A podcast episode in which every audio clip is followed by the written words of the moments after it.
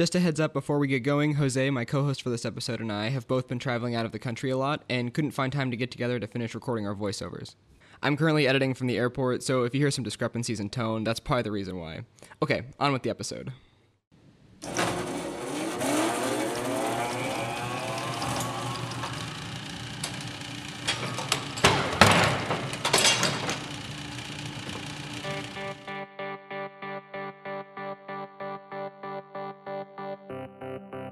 From News Studio 110 at the Reynolds School of Journalism, this is Niche. a podcast about unique interests. I'm Joey Lovato. And co hosting this week, I'm Jose Olivares.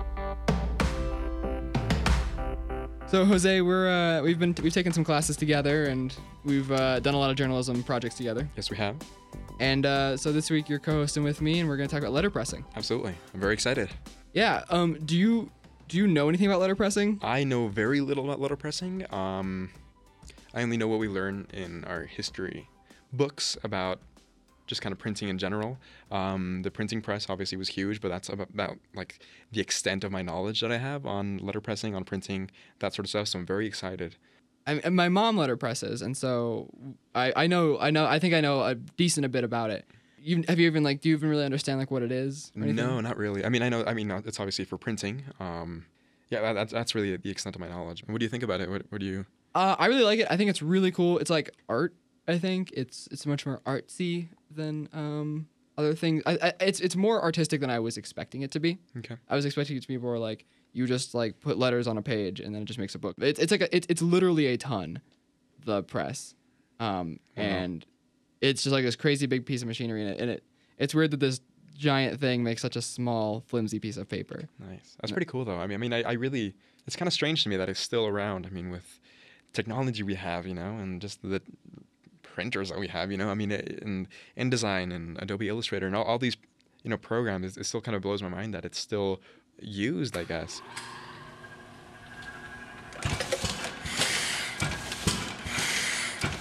Uh, my name is Amy Thompson, and I am administrative faculty here at UNR and the manager of the Black Rock Press. Um, I'm Amherst Martin. I'm a pre-nursing student, and I am a student worker at the Black Rock Press. So uh, t- tell us a little bit like where we are right now. Uh, describe the place and describe what goes on here.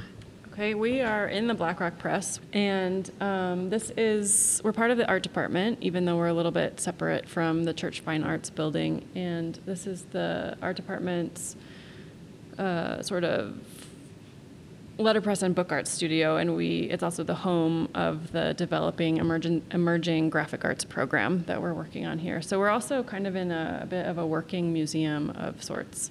We have equipment that spans the centuries. We have presses from 1837 and presses from 1950. So we have kind of a whole range of equipment here. Blackrock Press was founded in 1965 by Kenneth J. Carpenter as a place to teach the art of printing. In 1980, Bob Blesse expanded the press and over 30 years turned it into what it has become today. Blackrock Press has been awarded for its national publication of books by authors like Hayden Carruth, Robert Pinsky, and Billy Collins. I really love problem solving, and letterpress is to me sort of the the perfect blend of art and design, and it, it creates a lot of problems for you that become really satisfying, really gratifying to solve. It could involve a lot of measuring, perhaps, or figuring out what the best image making technique is to suit your project, but all of that kind of goes into um, sort of the vision of the final project, and it becomes this sort of how many ways can you solve the problem, and, and if there are many ways, then what's the best one? One of the funnest things about it is like the puzzle of trying to get everything lined up as great as possible and like the search for those missing letters or the ones that are wrong or chipped or whatever because that can drive you nuts sometimes. So this press, like I said, was built in check it out, 1837, and it's a Super Royal Columbian. And then we have a couple of other hand presses. There's one out in the hall. There's this little Washington hand press here. and then our next press that we have is our little Chandler and Price, our CNP. It's an 8 by 12 I would say I could print on a press like this maybe, if I was really cranking, I could maybe do 100 in know, 20 minutes. And then we have these two Vandercook Universal ones, which belong to the studio. We also have a Vandercook 4. The person that inspired me to do this episode was my mom. There may be a little nepotism here, but hey, it's my podcast. I'm allowed to do that, right? My mom has been letterpressing since I was a baby, and it was a big part of my life when I was a little kid. Recently, she found a studio space and started doing some letterpressing again on the side. That is when she's not busy being a librarian. Hi. How's it going? Good. What's what's your name? Tell, tell me about yourself, mom. My name is Penny. Penny, what? My name is Penny Lovato. I'm Joey's mom And uh, why am I talking to you today? because I think you want to learn about letterpress. Yeah, And no. you actually are the reason I got into letterpress. Okay, see, I already didn't know this, so this is a great way to start. So, yeah, what got you into letterpress? Why am I the reason? I didn't Okay. realize this. So, um, when you were born, I wanted to do some real classy birth announcements, and I went out looking for letterpress announcements, and they were extremely expensive. So I bought a letterpress. Was buying a letterpress cheaper than buying birth announcements? I know it makes no sense, but I was also looking for a way to not have to go back to work and to do a home business. So Okay. it was kind of a it was a good fit. I ended up not doing your birth announcements and letterpress because I didn't have my equipment yet. But um, I ended up um, finding another woman who was also uh, I had worked with her. She was having a baby at the same time, and so we ended up buying this equipment together and just teaching ourselves how to letterpress. so you each bought a, your own letterpress. No, no, we bought one letterpress. We shared it. Okay. And is And- that the one that's in here now? Yeah, Where- that's the one I have. Oh, so okay, that's the one right here. Yeah. This is a Chandler and Price. I believe it's like eight by ten. Okay. That's the the largest size it can print. And how old is this thing? I believe it's turn of the century. Oh, okay. So, Yeah, it's- that's what I've been told. It's pretty old. And the neatest thing about letterpress is you can come down here to the shop. You don't have anything in mind what you're going to do, and you just start playing around with the fonts and the the cuts and the ink and the paper, and within 20 25 minutes, you can have some beautiful product.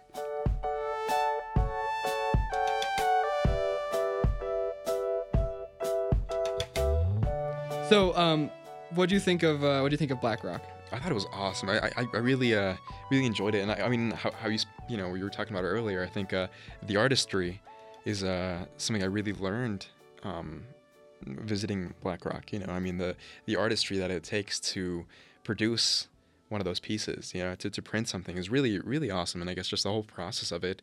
Um, it's a lot more complicated than I thought it was going to be going into it. Yeah, there's like a lot of moving parts, and I didn't realize like there were all those different kinds of presses. There was they had what like three different styles, I think, Yeah, something. Yeah, yeah, and they were all like so you like just completely different ways of doing it. right. I thought they were really cool. What was your? Do you have a favorite press? Um, I really like the. I mean, I really like the one from the 1800s, uh, the big, giant one with the golden kind of decorations. Um, I, I guess it was my favorite because it's. I mean, I guess the look of it is really cool, but uh, I really enjoyed the other one with the pedal. Uh, I, don't, I don't know what the name of it is. Oh yeah, the uh, I think it was the Chandler and Price one. Chandler and Price one. Yeah, that one was really cool. Um, I'm kind of surprised that there haven't been more accidents though. It, it, it's I mean it's such heavy and large machinery and it's very intimidating. You know, um, I was expecting blood or something. I don't, I don't know. yeah, no, you look at them and you're like, this could take my hand off in an instant. Yeah. Exactly. It, but I think the what you were mentioning, the art was really like really cool art, the type art and everything. Absolutely. Yeah. The designs and everything was really cool. I, I don't know if I could ever do it. I'm I'm really terrible with fonts and stuff just on the computer. Um, so I don't know if like letter you know letter pressing would be a thing I would be able to do. Would, Um, would you want to try it? Like, is it something that like seems interesting to you? Yeah, absolutely. I would definitely try it. I, I don't know if I'd be any good at it, but I would I would like to try it. You know, I think it'd be awesome. Um, but h- how does it kind of differ from the you, know the machinery that your mom has and, and the pressing Um, that your mom does? So the foot pedal one, the Chandler and Price one that they showed us, that's actually very very similar to my mom's. My mom basically Mm. just has the bigger version of that and it has a motor. Um, and then there were the hand presses from the be- the first couple presses we looked at, and those are I've never seen those before. Those are really cool. Um, those are from the 1800s, and that was just that just like blew my mind. I'm like, wow, this is like how newspapers used to be made. Was like through this. Like this is the only way that people got information was because of these things. Like, and I Mhm. think they're kind of thrown by the wayside now. I don't think people think about them as like important anymore. But I think it's an important part of our history. exactly. Yeah. Yeah. I mean, it, it's still. I mean, the artistry of it, I mean, is really appealing. I think, and I don't know if that's what's mostly keeping it going. I mean, because you know, like I was saying earlier, with all the technology and everything, I really there's not necessarily a need for it, but I think the artistry of it is really what's kind of keeping it moving forward, which is which I love. I absolutely love that. You know. Yeah. Yeah. Yeah. It's really cool. It, it's it, it was intimidating. I thought it was gonna. I was I don't know. It was gonna eat me or something. I don't know. It was, it was you know, but it, but it was really cool. It was really cool to see all that. Yeah. After learning about why people letterpress for personal and artistic reasons, we went to the business side of things and talked to Kurt Hoag of Renotype, a print company that uses industrial sized printers as well as letterpresses. Well, Renotype started in 1979 in Elmer Henkel's garage as a typesetting shop. Um, since then, we became a uh, an output service bureau and then a color separator and now a full service commercial printer. Pretty much, we put images on things that people need. I mean, when people need letterpress printing, there's only one way to do it, and that's letterpress. So, I guess around about nine, you know, between the 50s, the 60s, and the 70s, as letterpress equipment started being phased out for general commercial work, um, people um, started acquiring it for the purpose of doing fine, uh, unique, old-fashioned work. It's changed over the years. As a typesetting shop um, and a color separator, once upon a time, our customers were all printers and advertising agencies. Now, as individual companies have brought many of those um, functions in house, their people are their own advertising agencies. Um, we tend to do more work with uh, uh, companies. Um, but the letterpress work, when we do that, is almost always an individual coming in. The first printing press was a screw printing press, and it was invented by Johannes Gutenberg in the year 1440. In the year 1887, the Amateur Press Association started, uh, and it's a collective of people who print and then they send out all of their prints to other people in the association. Uh, and it's still going today. There's over 100 organizations around the world, and tons of people are members of this. Um, and it's just a way for amateur printers to kind of collaborate and look at each other's work. Letterpress and letterpressing is the act of sort of producing this kind of work, and the printing press is what you actually use to produce the art and the words on the printed page.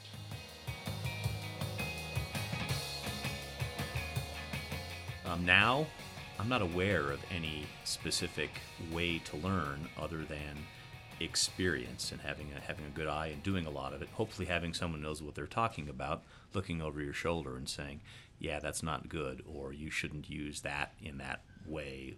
Change it like this. Change it like that." Letterpress printing today is simply an art and a craft for people who really want something different and and special. What? Why do you think it's important to preserve this? Like, what? What do you think is preventing just like big print companies from getting rid of letterpressing? Well, I think there probably are print companies now um, who are bringing back letterpress printing, Yeah. no doubt.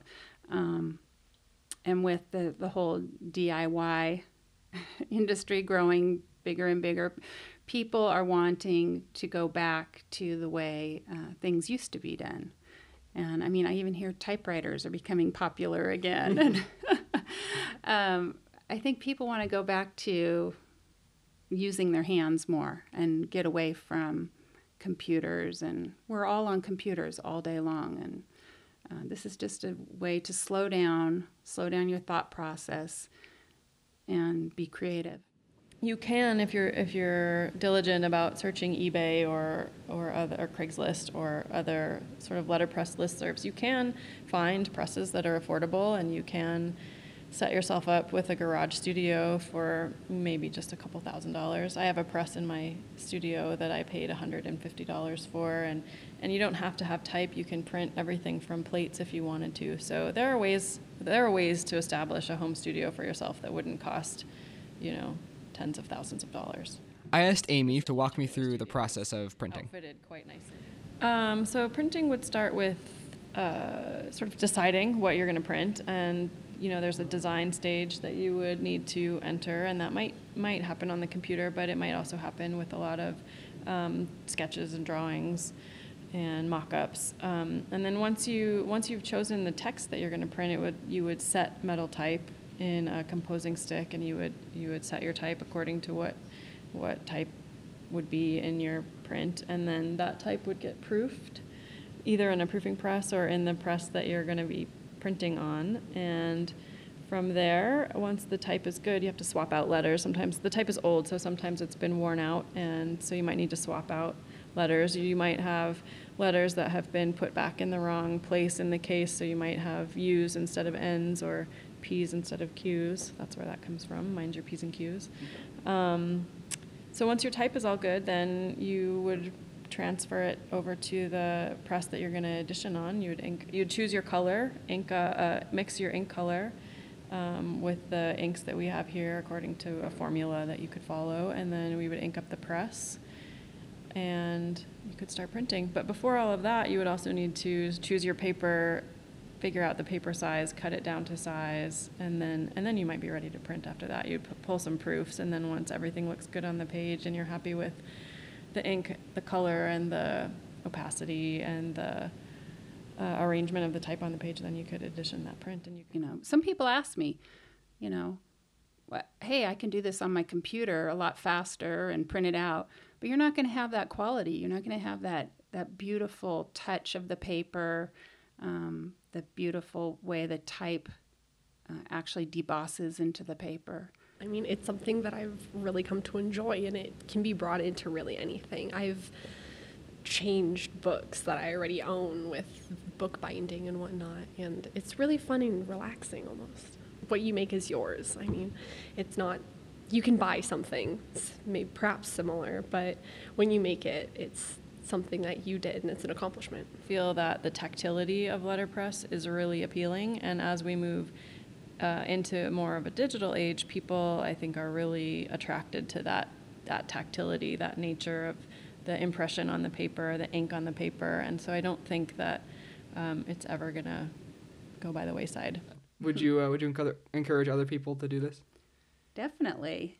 Definitely. If they have the space. I mean, look at the equipment. It takes up a lot of space. Yeah. So you need space. But I've heard of people who set this up like in their house. But um, I think it's just something that's in you. It's just a love. When you see the beauty of the type and the ink and you see everything come together and you think this was hand placed and into a printing press, a hundred year old printing press, you're preserving sort of an art form that isn't around that much anymore. So I think it's very I think it's very cool.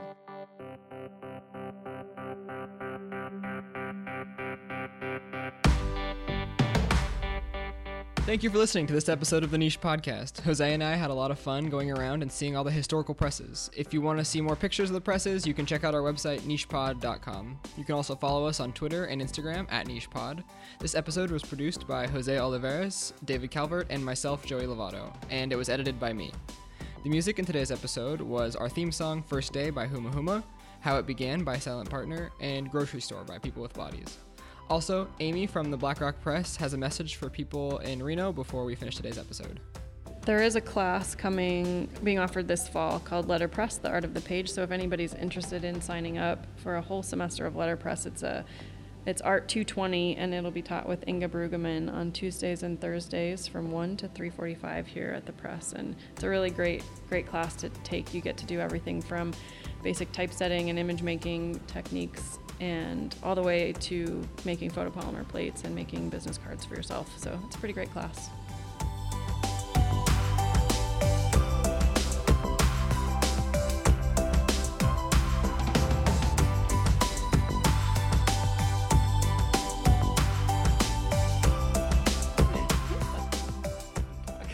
You're nervous? Why are you nervous? I don't know. We, t- we talk all the time. I know, but it's weird when there's a But there's a mic. when Here, there's a mic in front of me. Put it there, maybe. Okay. Slip it. All right. Okay. So just go from the top. Okay.